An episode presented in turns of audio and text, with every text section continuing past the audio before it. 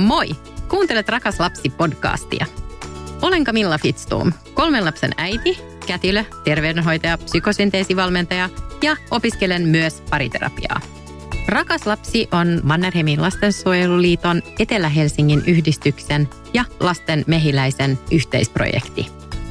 Vanhemmuus on ajoittain tai oikeastaan aina haastavaa. Haluaisimme etenkin tukea nuorten lasten vanhempia. Tästä podcastista saat käytännön vinkkejä ja tukea arkeen alan johtavilta asiantuntijoilta.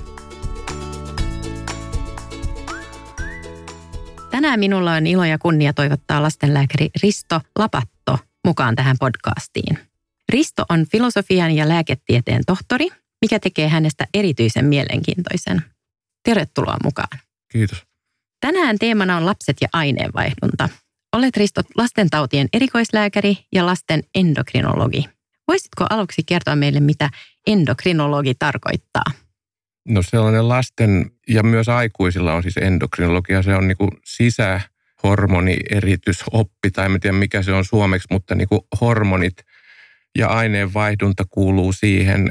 Eli lapsen osalta nyt niin kuin kasvu, oli sitten pienten lasten koululaisten kasvua tai murrosian kehitystä, niin ne kuuluu siihen, mutta sitten kaikki kilpirauhas jutut, diabetes, nämä on kaikki tämmöisiä endokrinologian keskeisiä juttuja. Ja sitten siellä on iso liuta harvinaisia sairauksia mukana, jotka kuuluu niin meidän tonttiin. Ja tämä aineenvaihdunta isona osana on vähän niin kuin sekä meidän että myös tietysti sitten näiden niin kuin varsinaisten vatsalääkäreiden, että siinä on semmoinen niin rajapinta, mutta me ollaan niissä jutuissa paljon mukana. Tämän jakson kysymykset olemme keränneet meidän Mannerheimin lastensuojelun liiton jäseniltä, jolla on pieniä lapsia. Ja ennen kuin aloitetaan näillä kysymyksillä, haluatko Risto kertoa jotain itsestäsi? No mä oon, niin kuin sanoit, lasten lääkäri ja sitten tämmöinen lasten endokrinologi tai hormonilääkäri, miksi sitä nyt sanotaan.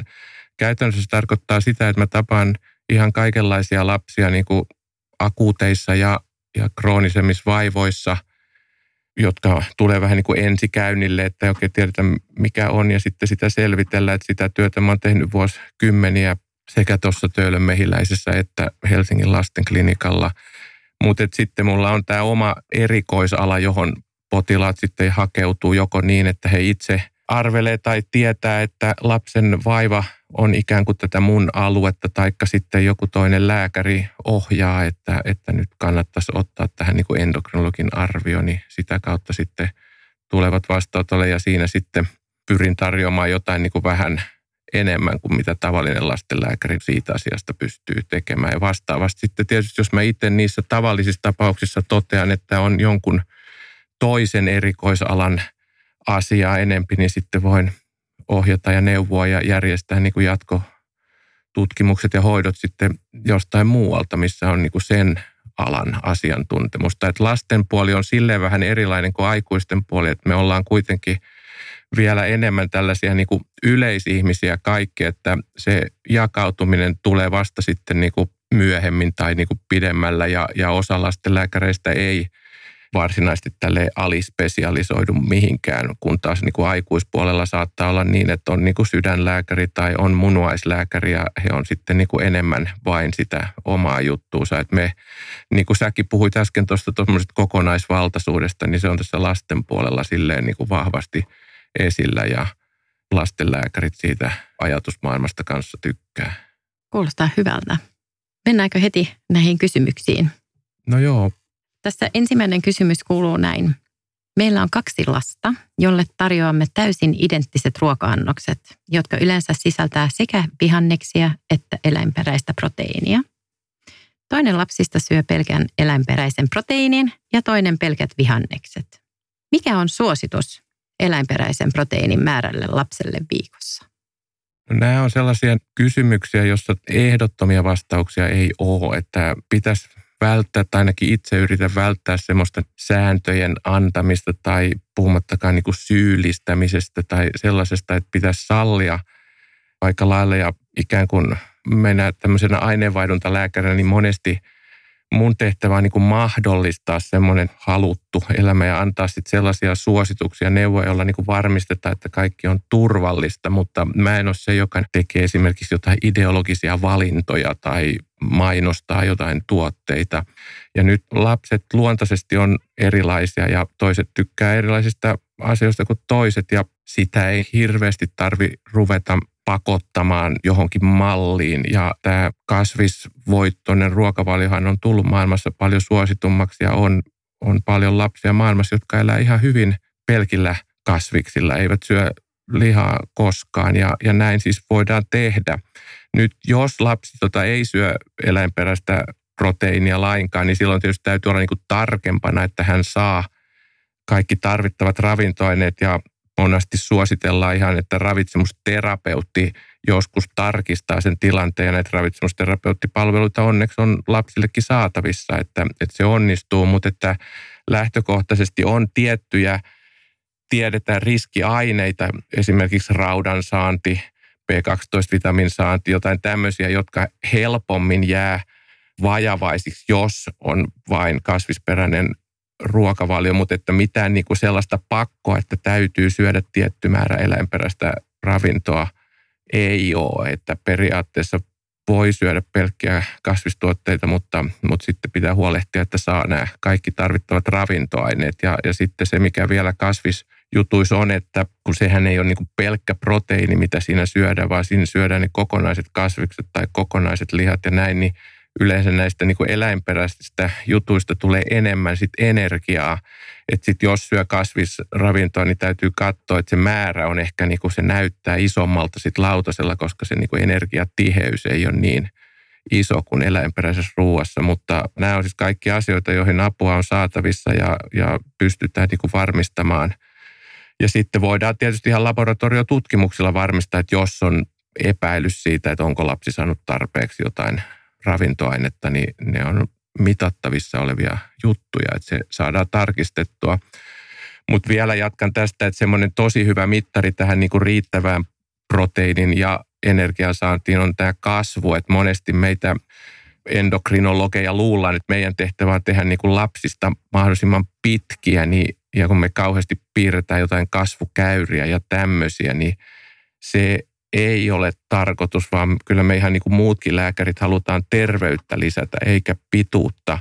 Ja se kasvukäyrä on sellainen niin kuin hyvän olon mittari, että paljon paremmin kuin mikä yksittäinen verikoin, niin se kasvukäyrä kertoo sen lapsen terveydentilasta. Eihän mikään testi ole silleen ehdoton, mutta se on erinomainen näyttämään sitä, että asiat luultavasti on hyvin, jos se kasvu menee normaalisti. Että sitä kannattaa täytetyttää siellä neuvolassa aina kun mitataan ja näin, niin ne piirretään ja sitä se neuvola työntekijätkin sitten tarkistaa, että kasvu menee hyvin. Ja, ja jos siinä on jotain poikkeamaa, niin sitten mietitään, että mistä se johtuu. Että sehän ei siitä käyrästä tietysti näy, mutta että sitten se herättää niin kuin epäilykset, että mahdollisesti, että onko esimerkiksi ruokaa saatu tarpeeksi tai onko siinä proteiinia tarpeeksi. Että näitä ajatuksia voi siitä herätä ja sitten sitä voidaan selvittää enemmän. Kiitos. Mun mielestä tämä oli oikein hyvä vastaus tärkeää miettiä ja muistaa, että jos lapsi kasvaa hyvin, niin sitten ei ole ehkä syytä huoleen heti. Niin, kyllä se, se on tosi hyvä siis niin kuin mikään ole sataprosenttista lääketieteessä koskaan, mutta kyllä se erittäin todennäköiseksi tekee sen, että asiat on noin niin kuin päällisin puolin tai syvällisemminkin hyvin, jos, jos se kasvu menee hyvin. Et se on tämmöinen ainutlaatuinen mittari niin kuin pienillä lapsilla, mitä ei aikuisilla ole, että voidaan tälle arvioida sitä vähän niin kuin pidemmältä ajalta sitä hyvinvointia ja ravintoa ja muuta. Hyvä. Kun hän jatkaa vielä tämä sama äiti sillä, että hän kysyy vielä, että miten monta kasvisruokapäivää voi lapselle tarjota viikossa – Joo, no kyllä siis tähän niin kuin periaatteessa lääkärin vastaus on, että ihan niin monta kuin haluaa, että se ei ole niin kuin siitä kiinni, että, että ei, ei voisi, että se vaatii vähän enemmän niin kuin vaivan näköä, vähän voi tulla kalliimmaksi ja silleen, että varmistetaan se, että saadaan nämä tarvittavat ravintoaineet ja energiat siitä, mutta että siihen ei ole mitään siis rajaa, että, että kyllä moni pärjää niin, että on seitsemän kasvispäivää viikossa. Oikein hyvä. Sitten meillä on toinen kysymys, joka kuuluu näin. Ruotsissa mun käsityksen mukaan luovuttiin suolarajoituksista. Siis että ei tarvitsi olla suolatonta. Mitä mieltä olet tästä? En nyt voi sanoa, että nyt joka päivä seurasin mitään Ruotsin suosituksia tai ohjeita, mutta en ole tästä kuullut. Ja kyllä me niin kuin aika paljon tehdään tämmöistä pohjoismaista yhteistyötä ja jopa siis näissä ravitsemussuosituksissa on pohjoismaiset suositukset. Siis on sitten erikseen vielä maakohtaisia ja sitten on näitä kansainvälisiä. Mutta koska nämä kansainväliset suositukset esimerkiksi WHO toimesta, niin ne nyt on vähän eri tilanne niin kuin vaikka Afrikassa kuin Pohjoismaissa, niin sen takia nämä pohjoismaiset suositukset on Suomessa ja myös Ruotsin lastenlääkäreiden puolesta niin kuin pidetty aika tärkeinä ja aika yhtäläisinä. Että kyllä en nyt voi siis varmuudella sanoa, mutta mun käsitys on se, että heillä on ihan sama fiilis kuin meillä täällä Suomessa, että suolaa saadaan niin kuin keskimääräisesti vähän turhankin paljon. Että joka länsimaassa niin on sama idea, että, että suolaa tulee silleen niin kuin piilossa ruuassa riittävästi mukana ja sitä ei tarvitsisi lisätä. Mutta tässä taas just se, että ei niin kuin mennä kieltämään, että, että se eri asia, mikä on niin kuin suositus ja mikä on joku määräys tai laki, että se on ehkä se, Ruotsissa voi olla, että asiat sanotaan vähän pehmeämmin kuin Suomessa, että mikä nyt nähtiin tässä koronajutussakin, että meillä annettiin vähän tämmöisiä niin kuin määräys ja lakeja ja Ruotsissa vähän samat asiat oli sitten niin kuin suositus ja, ja sitten niitä sitten noudatetaan kussakin maassa vähän niin kuin miten noudatetaan, mutta että jos ajatellaan, että niin kuin pieni lapsi, joku vuoden ikäinen, niin, niin ei se tarvi kun ehkä 0, jotain grammaa suolaa päivässä niin kuin pärjätäkseen. Siis se on ihan fakta kyllä, että jokainen tarvitsee vähän suolaa, että se, se on näin, mutta että sitä on vaikea olla saamatta, jos syö jotakin, vaikka ei siis lisäisi suolaa.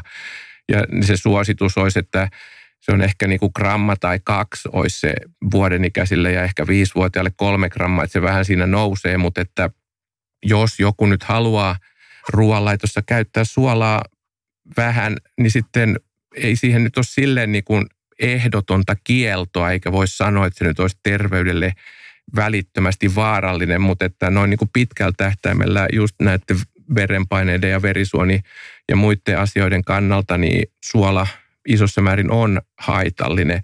Mutta täytyy aina niin kuin panna asiat silleen niin kuin tasapainoon, että jos vaihtoehto on se, että lapsi ei syö mitään, tai sitten jos siihen pannaan vähän suolaa ja se syö niin kuin tyytyväisenä, niin sitten se, niin se kokonaisuus ratkaisee sen. Että et tämmöisiä mä niin kuin varon tällaisia yhden asian liikkeitä, että lähdetään niin kuin yhtä asiaa niin kuin liian voimakkaasti viemään eteenpäin. Että lastenlääkärin just siinä ottaa se koko lapsen ja koko perheen tilanne huomioon ja semmoinen niin kuin kokonaisetu olla aina tavoitteena eikä jonkun yksittäisen kohdan. Että nämä on sellaisia, joista kannattaa jutella ja sitten tässä kohtaa nyt tästä suola-asiasta, niin täytyy antaa semmoinen neuvo, mitä, mitä nyt on niin kuin huomattu, että on tullut muotiin käyttää tällaisia niin sanotuja hienompia suoloja, joissa ei ole jodia – ja Suomi on silleen hankala maa, että meillä jodia ei ole maaperässä silleen paljon ja jotkut muistaa isovanhemmiltaan tai heidän vanhemmiltaan oli paksuja kauloja, kun oli tämmöistä struumaksi sanottua juttua, niin kuin kilpirauhanen paisui, kun, kun ei ollut jodia tarpeeksi ravinnossa ja se ongelma käytännössä hävisi, kun tämmöisen perusruokakaupan suolaan ruvettiin lisäämään jodia, että, että jos lapsille niin kuin käytetään suolaa tai, tai kotona käytetään ruoanvalmistuksessa suolaa, niin kuin nyt varmaan jokaisessa kodissa suurin piirtein käytetään, niin, niin silloin kannattaa ehdottomasti olla semmoista ihan tavallista suolaa, joka on jodioitu, että se tulee siitä sitten se jodi, sitten toisaalta pitää aina muistaa se, että että tässä varsinkin niin kuin mun alalla on se, että on huono, jos on liian vähän, mutta että on myös huono, jos on liikaa. Että sitten sitä jodia ei saa saada liikaakaan. Että just tämmöiset tuotteet ynnä muut, niin täytyy lasten kanssa olla tosi varovainen, että ei, ei tule niin kuin liikaa jodia, että sekin on huono. Mutta että tämä niin kuin suola-asia on, on sellainen, että mitä vähemmällä pärjää, niin sen parempi, mutta että ei siitä pidä niin kuin huonoa omaa tuntoa ottaa, että jos siinä ruoanvalmistuksessa mausteeksi käyttää suolaa. Ja tietysti kannattaa käyttää vähän niin kuin totutella lasta muihinkin makuihin ja siis tietysti kukaan ei laita mitään niin kuin tulista maustetta lapsen ruokaan hirveästi, että ei, ei ole niin kuin tarve silleen niin kuin vahvasti maustaa, mutta että vähän kannattaa maustaa, että se lapsi oppii eri makuja. Kolmas kysymys on sokerista. Tässä lukee, että hei Kamilla ja rakas lapsipodi. Minulla on kysymys sokerista. Kun lapsi aloitti päiväkodin ja siellähän tulee esimerkiksi mehukeitoista ja niin edelleen sokeria aika koviakin määriä. Miten siihen pitäisi suhtautua?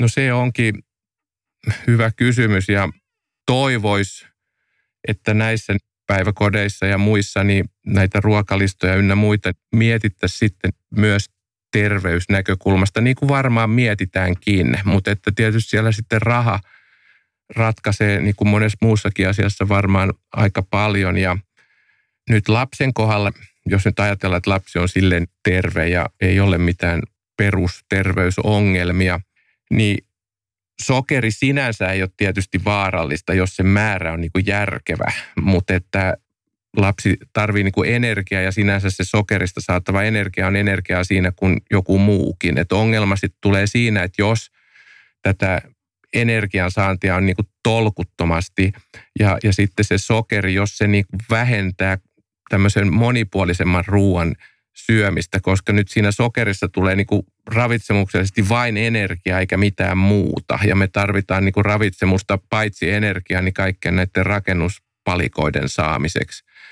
Niin mun suositus on aina näissä niin kuin makeissa jutuissa on se, että ne on niin kuin jälkiruokia. Että aina pitäisi olla ruoka ja tämmöiset perusruot. Ja sitten vasta kun on syöty se normaali ruoka tai osa siitä ja näin, niin sitten niin kuin jälkiruokana voi saada jotain makeeta. Ja varsinkin tämmöistä napostelua täytyisi välttää, että se on silleen tosi huono, koska se sitten opettaa meidän kehoa väärille tavoille. Että semmoinen karkin mussuttaminen jatkuvasti, niin, niin se on vaarallista, koska se ohjelmoi sitten sen, sitten se tottuu se sekä aivot että ruoansulatus ja aineenvaihdunta siihen, että meillä tulee ikään kuin sokeria jatkuvasti ja se johtaa sitten kyllä väärin makutottumuksiin ja, ja lihavuuteen aika pian, koska sitä on hirveän vaikea opettaa sitten keholle uudestaan niin kuin terveellisempiä ruokatapoja. Et sen takia mielellä, että olisi niin kuin joku rytmi, että ei syödä ihan koko aikaa, syödään riittävän usein niin, että ei pääse kehittymään mitään pahaa nälkää. Syödään riittävästi kerralla, että ei ole heti nälkä ja saada nälkä pois. Ja sitten nämä makeat olisi siellä ikään kuin jälkiruokana, niin silloin se kehot kohtelee sen, vaikka se olisi se sama sokeri, niin se, että miten sen kehossa käsitellään ja mihin se tapahtumiin se johtaa, niin se riippuu siitä, että minkälaisessa tilanteessa se tulee se, se sokeri. Että se ei ole niin kuin aina, aina ei kohdella samalla tavalla. Oikein hyvä. Tästä tuli pari oikein hyvää vinkkiä, kun tästä tuli, että hyvä muistaa, että sokeri on hyvä jälkiruokana. Joo, tai, tai hyvä ja hyvä, mutta että, Tai silleen niinku niinku, pitää. mutta että ainakin ei mulla ole mitään ongelmaa niinku syödä itsekään niinku makeata jälkiruokaa. Mm. Että, että se on ihan ok, mutta että tosiaan niin, että sitten on syöty sitä eturuokaa ja siellä on keho on ladattu sitten näitä valkuaisaineita ja hivenä ja muuta näitä tarpeellisia juttuja, niin sitten se sokeri jopa siis auttaa siinä asiassa, että sitten ne, ne saadaan niin kuin paremmin hyödyksi, koska on tosi kehon kannalta huono syödä esimerkiksi proteiinia niin kuin energiaksi. Se on tosi kallista energiaa ja kehon kannalta niin kuin huono. Että, että se, että jos energiansaanti jää liian pieneksi, niin sitten se ruoka menee niin kuin pieleen. Että sen takia on Mm. hyvä varmistaa, että tulee tarpeeksi energiaa siinä se jälkiruoka tavalla. Että nämä niin kuin mitä, aina musta voi katsoa vähän, että mitä niin kuin vuosi satojen saatossa ihminen on niin kuin oppinut ja mukautunut tekemään, niin se ei ole niin kuin ihan tyhmää. Että mitä enemmän menee tuommoiseen niin kuin luonnon kansojen pari ja katsoo, miten ne niin kuin tekee, niin tietysti niillä on rajoitetut valikoimat juttuja. Meillä on eri juttu, kun voidaan ostaa mitä halutaan, Mhm. mm-hmm. mutta että, että siellä kuitenkin niin kuin se, se on niin kuin mukautunut ja se on niin kuin ikään kuin opittu tämmöiset terveelliset tavat ajan saatossa ja siitä kannattaa vähän ottaa niin kuin mallia. Joo, kiinnostavaa. Mutta mainitsit myös tästä säännöllisestä ruokailurytmistä.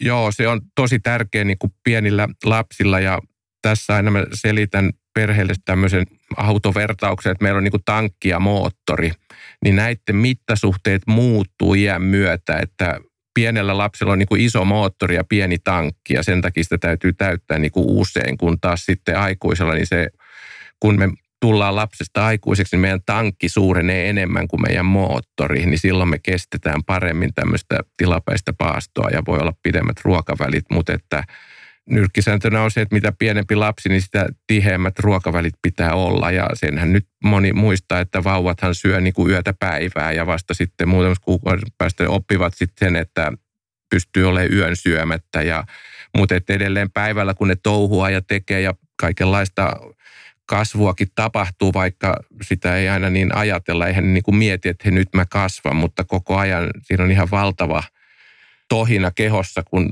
uutta tulee, niin kokoon nähden heidän energiankulutus on ihan valtava verrattuna aikuisiin ja sen takia, kun ei sinne mahaan sit mahdu niin paljon, niin täytyy syödä usein. Sitten meillä on aika pitkä kysymys tässä, kun tässä tulee, että poikamme täytti juuri neljä ja meillä on ollut jo melkein pari vuotta hänen kanssaan haasteena, että hän ei käy veskissä, jos joku vanhemmista ei ole mukana. Päiväkotipäivät jää joko lyhyeksi tai hän tekee tarpeensa housuihin – Mistäköhän tämä johtuu? No nämä on monisyisiä asioita ja se mikä tässä on nyt pikkusen ehkä jää auki, että puhutaanko tässä nyt niin kuin pissaamisesta vai kakkaamisesta vai molemmista. Ja sinänsä molemmat hoidetaan vessassa ja molemmat on syytä oppia, mutta että toista tehdään niin kuin paljon useammin kuin toista. Ja oli niin tai näin, niin, niin kyllähän näihinkin apua kannattaa hankkia, jos siinä on ongelmia, mutta mutta aina muistaa se lasten yksilöllisyys, että vaikka olisi samassa perheessä samojen vanhempien lapsia, niin siitä huolimatta tämä pottaharjoittelu tai vessaharjoittelu tai mitä siinä on, niin menee vähän niin kuin yksilöllisesti ja siinä semmoinen pakottaminen ei toimi, vaan siinä pitäisi keksiä hyviä tapoja ja, ja hyviä ja hy, mm. hyviä, mutta sanotaan niin kuin jossain mielessä hyviä, joidenkin mielestä huonoja, mutta että siinä se säännöllisyys silleen, että kun on syöty, niin opetellaan menemään vessaan ja sitten ollaan siellä vessassa vähän aikaa, mutta siis ei niin kuin viisi sekuntia, mutta ei myöskään tuntia. Ja meillä on siis joskus ihan on neuvottu, että otetaan joku tämmöinen vessa tekeminen, joka siis ei tule pois enää sieltä vessasta, että se voi olla joku, jota tykkää näpertää tai isommilla lapsilla joku kuvakirja, mitä ne tykkää katsoa tai semmoinen tai joku vanha lehti tai semmoinen, kun eihän siellä kukaan vitti istua niin kuin tekemättä mitään. Ja jos se pelottaa, niin tietysti siinä sitten on hyvä olla alkuun vanhempi mukana. Sitten on se vaihe, että on ovi auki ja, ja sitten vähitellen siitä opitaan ja se lapsi voittaa sen pelkossa ja se huomaa, että kaikki sujuu ihan hyvin. Että, että siinä ei, ei ole sellaista niin kuin nopeata ratkaisua, että siinä täytyy olla kärsivällinen ja yrittää sitä lasta niin kuin kuulla mm. ja sieltä, että mistä, mikä tässä on nyt niin kuin ongelma, mikä pelottaa ja niitä mm. silleen työstää sitä asiaa ja tässä sitten tietysti paitsi lääkärit, niin on, on myös olemassa psykologeja ja ihan tämmöisiä sanotaan uroterapeuteiksi, jotka siis on erikoistunut neuvomaan näitä pissaamis-kakkaamisjuttuja. Ja, ja heillä riittää kyllä asiakkaita, että tämä ei ole mikään niin kuin harvinainen ongelma. Että näiden juttujen kanssa on siis, voi sanoa, että harvalla lapsella menee täysin ongelmitta. Että sitten tietysti se lääkärin näkökulmasta on tärkeä, että esimerkiksi ummetus – joka monesti tässä iässä tulee niin kuin kuvaan mukaan, niin hoidetaan asianmukaisesti, koska siihen on nykyään niin kuin tosi hyviä ja turvallisia sanotaanko nyt sitten lääkkeiksi, vaikka ne nyt ehkä ei niin varsinaisia lääkkeitä ole, mutta tämmöisiä niin kuin suolen toimintaa tehostavia ja, ja pehmentäviä juttuja, jotka, jotka on erittäin hyödyllisiä. Ja se on niin kuin, näitä ei ollut silloin, kun mä olin nuori lääkäri, että me jouduttiin käyttämään tämmöisiä niin kuin aikuisille tarkoitettuja kovempia juttuja ja ne, ne taas ei ole lapsille niin hyviä, että tässä on niin kuin tärkeää musta sit se, että lapsi pääsee sitten semmoiseen lääkäriin, missä on nämä niin asianmukaiset, mutta kyllä, kyllä niin kuin lasten lääkäreiden kuuluu tämä osata ja siinä niin kuin auttaa, että se on siitä sen ummetusongelman poisto on monasti se ensimmäinen juttu, mikä pitää tehdä, että ei kukaan halua mennä vessaan, jos se sattuu, että se on niin kuin, että kipu on aina semmoinen rajoittava tekijä, että sen, sen poisto – on tärkeää. Mutta niin kuin sanottu, niin tää on, tässä on niin paljon syitä, mitkä tämmöiseen johtaa ja tämä on erittäin yleistä ja joka tilanteessa on kuitenkin vähän niin kuin eri juttuja. Että niissä on vähän samoja teemoja, mutta että siinä sit yksilötasolla on niin kuin erilaisia asioita. Että semmoinen rauhallinen, hyvä tilannekartoitus, että, että just nämä ei ole semmoisia niin kuin viiden minuutin vastaanottoja, että tässä kannattaa olla niin kuin aikaa tarpeeksi, että päästään niin kuin sitä selvittelemään ja siitä sitten semmoista harjoitteluohjelmaa tekemään. Että, että kyllä nämä yleensä kuitenkin sitten kaikki päättyy niin sanotusti hyvin ja onnellisesti, että sitten tietysti jos tulee esiin, mitkä on hyvin harvinaisia, että olisi joku mekaaninen ongelma tai joku tämmöinen, niin sitä varten sitten on, on lasten kirurgeja, lasten urologeja ja lasten tämmöisiä suolikirurgeja, jotka pystyy sitten tarvittaessa puuttumaan, jos, mutta että ne on ihan ultraharvinaisia juttuja. Että, että suurin osa on tämmöisiä niin sanottuja, että toimintahäiriö vaan ja, ja siitä saadaan hyvä tulos, kun siihen paneudutaan ja mietitään vähän, että mistä se johtuu. Jatketaanko seuraavalla kysymyksellä? No joo. Unikonsulttien mukaan usein huonosti nukkuvilla lapsilla on alhaiset rauta-arvot. Tästä kuitenkin puhutaan tosi vähän. Mitä oireita voi odottaa, jos ferritiini on matala? Tässä on hyvä, kun on tarpeeksi monta työvuotta ollut, niin aina, aina on jotain tämmöisiä muotijuttuja ja, ja syyllisiä. Ja sehän on niin kuin tärkein lääketieteellinen julkaisu on Helsingin Sanomat, että se kun jonkun jutun kirjoittaa, niin sittenhän meille tulee aina epidemia helposti käsiin. Ja sitten se on niin kuin silleen ikävä juttu, että vakava asia saattaa mennä yli ja sitten taas se voi olla johtaa semmoiseen niin vastareaktioon, että sitten osa, osa ihmisistä kokee, että nyt, nyt taas puhutaan tuosta rauta-asiasta ja suhtautuvat siihen sitten vähän niin kuin negatiivisesti, että se mikä on ongelma, jos ruvetaan puhua uniongelmista ja rauta-asioista niiden mahdollisesta yhteydestä, että kumpikin on hirveän yleinen.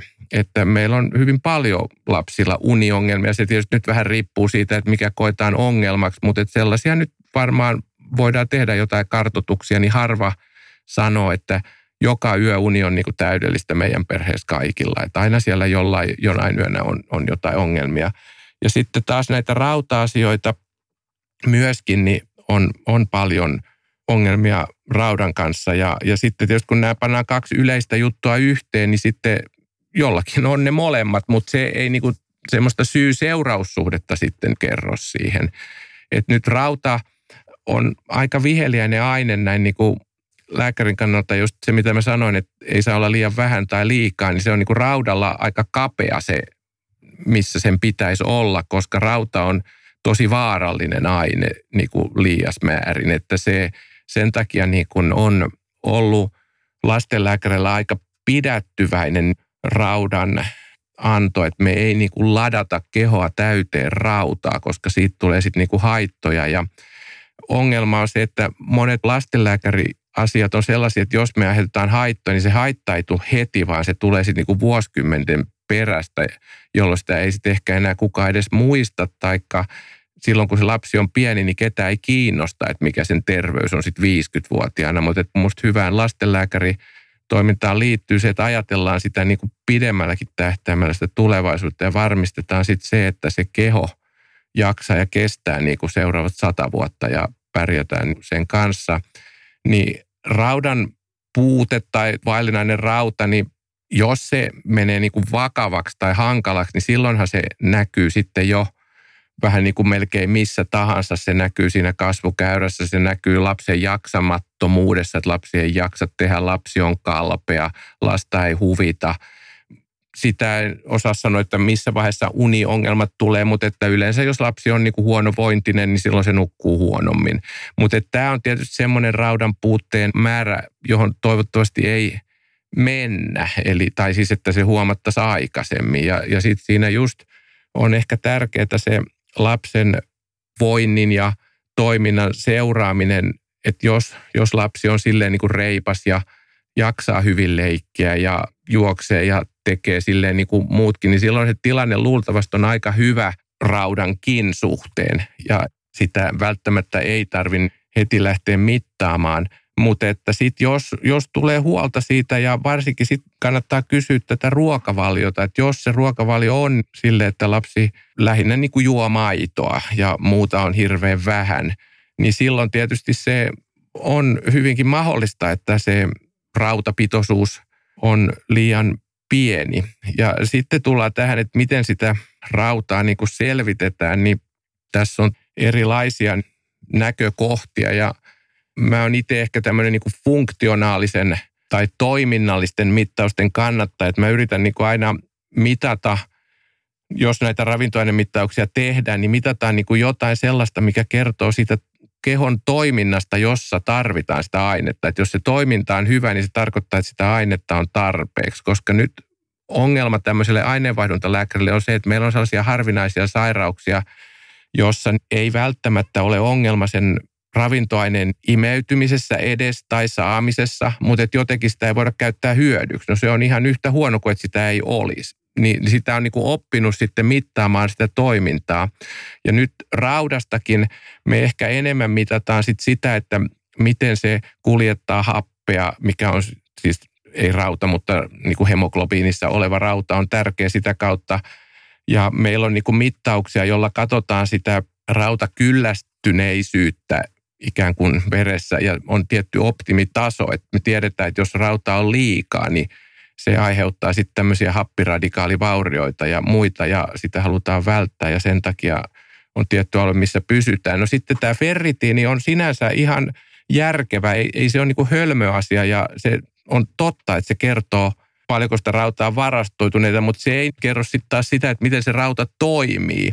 Ja, ja sitten lasten kohdalla ja miksei aikuisten kohdallakin täytyy aina muistaa, että ferritiiniin vaikuttaa hirveän moni asia. Että se ei ole niin pelkkä rautamittari, vaan kaikki tämmöiset kehossa tapahtuvat tulehdus ynnä muut asiat, niin vaikuttaa sen ferritiinipitoisuuteen, että, että nyt lastenlääkärit nämä niin kuin lasten verilääkärit teki tässä keväällä uuden suosituksen ja siinä just korostetaan myös sitä, että tämä ferritiinimittaus ei lapsilla ole sellainen tärkeä tai ensisijainen, vaan tämän rautatilanteen arvioksi kannattaa mieluummin käyttää näitä toiminnallisia mittauksia, mutta että kyllä sitä ferritiiniä saadaan mitattua ja, ja ei se nyt, jos, jos sitä perhe on kovin kiinnostunut, niin mulle on ongelma sitä niin kuin heille kertoa, ei tarvitse mitään niin kuin salailla tässä, mutta sitten täytyy aina varmistaa se, että se on se ymmärrys siihen tulkin. Tuloksen tulkinta on niin kuin se, missä just ehkä meitä asiantuntijoita sitten on hyvä käyttää hyödykseen, että kun saadaan joku laboratorio tulos, niin mitä se merkitsee. Ja monesti on niin, että yksittäinen tulos ei merkitse, että se pitäisi suhteuttaa sitten johonkin niin kuin kokonaisasiaan, että, että katsotaan niin kuin useampi asia ja sitten niistä tehdään niin kuin synteesi ja sitten lääkärin kuuluu tietysti selittää, että miksi, miksi on mitä mieltä nyt on. Ja, ja nämä sellaisia niin kuin yksioikoisia kannanottoja, että otetaan joku mittaus ja sitten katsotaan, että onko se laboratorion niin tulla referenssi- tai viitealueella vai ei, niin se on vähän vaarallista. Se on hyvä pointti. No, hän jatkaa vielä ja kysyy tässä, että mikä voi heikentää tai parantaa raudan imeytymistä. Ja just hän, hän puhuu just tästä, että kun Suomessa juodaan paljon maitoa. No joo, kyllä se on totta, että jos se rauta tulee sille, että siinä samalla juodaan hirveän paljon maitoa, niin se imeytyy huonommin. Mutta aina täytyy muistaa, että ylivoimaisesti tärkein tekijä sen raudan imeytymisen kannalta on se, että mikä on sen kehon tarve.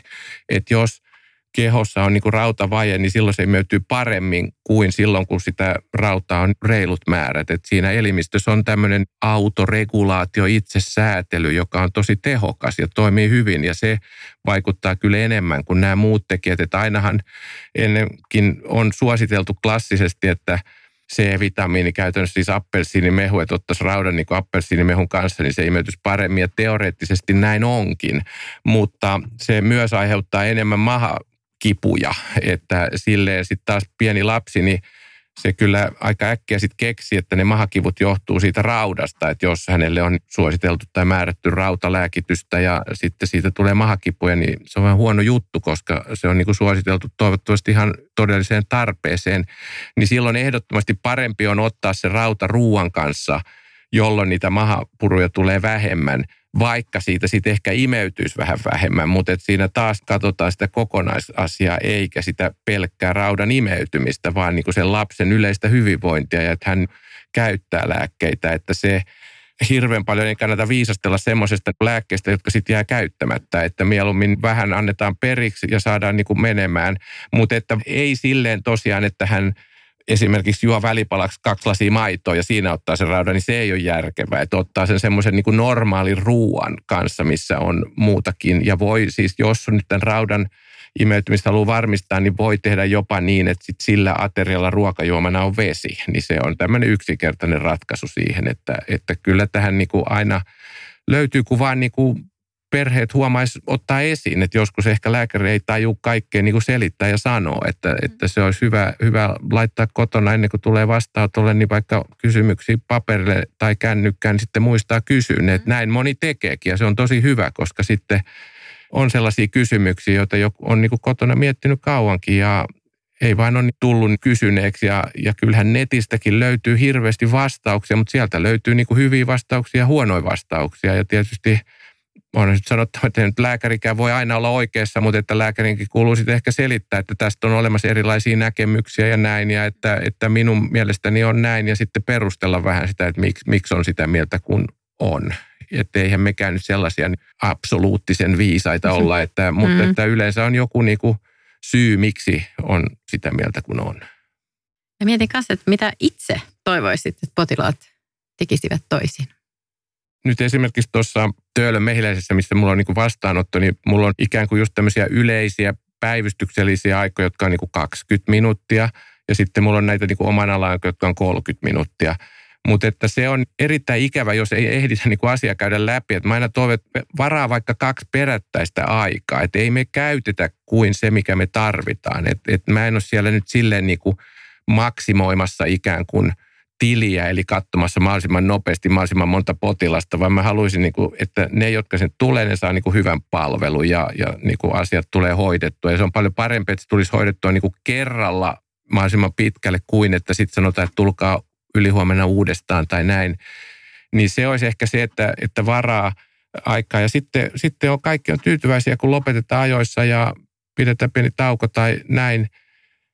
Ja sitten tämä just, että ollaan niin kuin mietitty vähän, että mikä on ongelma, mitä me on niin kuin mietitty kotona, mitä, mikä meitä huolestuttaa tai tällainen, koska se on jotenkin, me nyt onneksi on itse tarvinnut hirveän paljon lääkärissä käydä, mutta joskus on käynyt, niin sitä on niin kuin hämmästynyt, kuinka voimakas tämmöinen niin kuin tyhmentyminen, regressio siinä tulee, että siinä jotenkin, vaikka nyt niin kuin pelkää mukamassa sitä, mutta ehkä sitten kuitenkin pelkää tai jotenkin. Että musta tuntuu, että mä oon ihan niin kuin hölmö aina, että jos menen lääkäriin, että pitää niin kuin ihan itselle nämä samat ohjeet, että ettei sitten jälkeenpäin harmita, että ai niin, sitähän mun olisi pitänyt kysyä ja sitä olisi pitänyt kertoa ja se on näin. Niin, että semmoinen, niin kuin, ja tietysti lasta kannattaa vähän valmistella, että nythän on tämmöisiä hyviä lasten kirjoja, joissa voi olla, että miten lapsi lääkäriin ja sitä voi niin kuin kertoa ja ettei lapselle tulisi pelkoja, että hän olisi siinä niin kuin reippaasti, että pääsääntöisesti me ei tehdä mitään, mikä aiheuttaa kipua siellä vastaanotolla.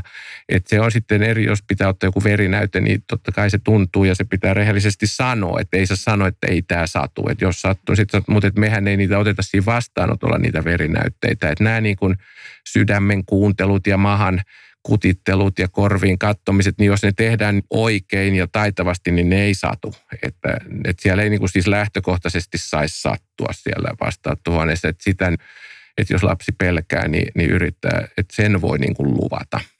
Mutta ei sille lapselle nyt pidä eikä tarvi silleen panna sanoja suuhun, että näin. Että se on pääsee, että se on niin kuin aito siinä ja yleensähän sitä yrittää sen lapsen kanssa vähän niin kuin leikkiä ja sitten nähdä, että miten se tekee juttuja, niin siitä saa paljon enemmän irti monasti kuin siitä semmoisesta niin sanotusta virallisesta lääkäritarkastuksesta. No hienoa. Paljon hienoja asioita. Lopuksi, voisitko vielä kertoa oman mielipiteesi tämän päivän aiheesta? No minusta siis tämä ruoka, sen takia mä nyt olen ehkä itse hakeutunut tämmöiselle aineenvaihdunta-hormonialalle, että, että niin kuin meillä kaikilla se on. Se on, jokainen sitä tarvitsee ja, ja se herättää paljon kysymyksiä ja siellä on paljon kaikenlaista terveyteen vaikuttavaa, siis muiden elinten terveyteen, että siitä elintavoista ja syömisestä lähtee hirveän paljon ja, ja se vaikuttaa kaikkiin ja sitten nämä, samaten nämä niin hormonit säätelee meidän kehoa, että tavallaan niin hermot ja hormonit on ne, millä me säädellään – ja minusta nämä oli hyviä kysymyksiä ja näitä on puhuttu vastaanotollakin moneen kertaan perheiden kanssa näistä asioista ja varmaan jatkossakin puhutaan. Ja, ja se on hyvä, että vanhemmat on niin kuin kiinnostuneita siitä ja haluavat niin kuin lapsen parasta ja että mikä on hyvä, niin, niin kyllähän se on kaikista tärkeintä, koska se on varmaan just yhteistä sitten vanhemmille ja lastenlääkäreille, että se tavallaan niin kuin lapsi ensin ja lapsen parhaaksi tehdään näitä hommia, niin siinä on, on tyytyväinen, että otit esiin näitä kysymyksiä ja nyt pääsin antamaan vastauksia sitten. Joo, hienoa. Ja kiitos kovasti Risto, että olit mukana tänään. Joo, kiitos sulle. Kiitos kun kuuntelit.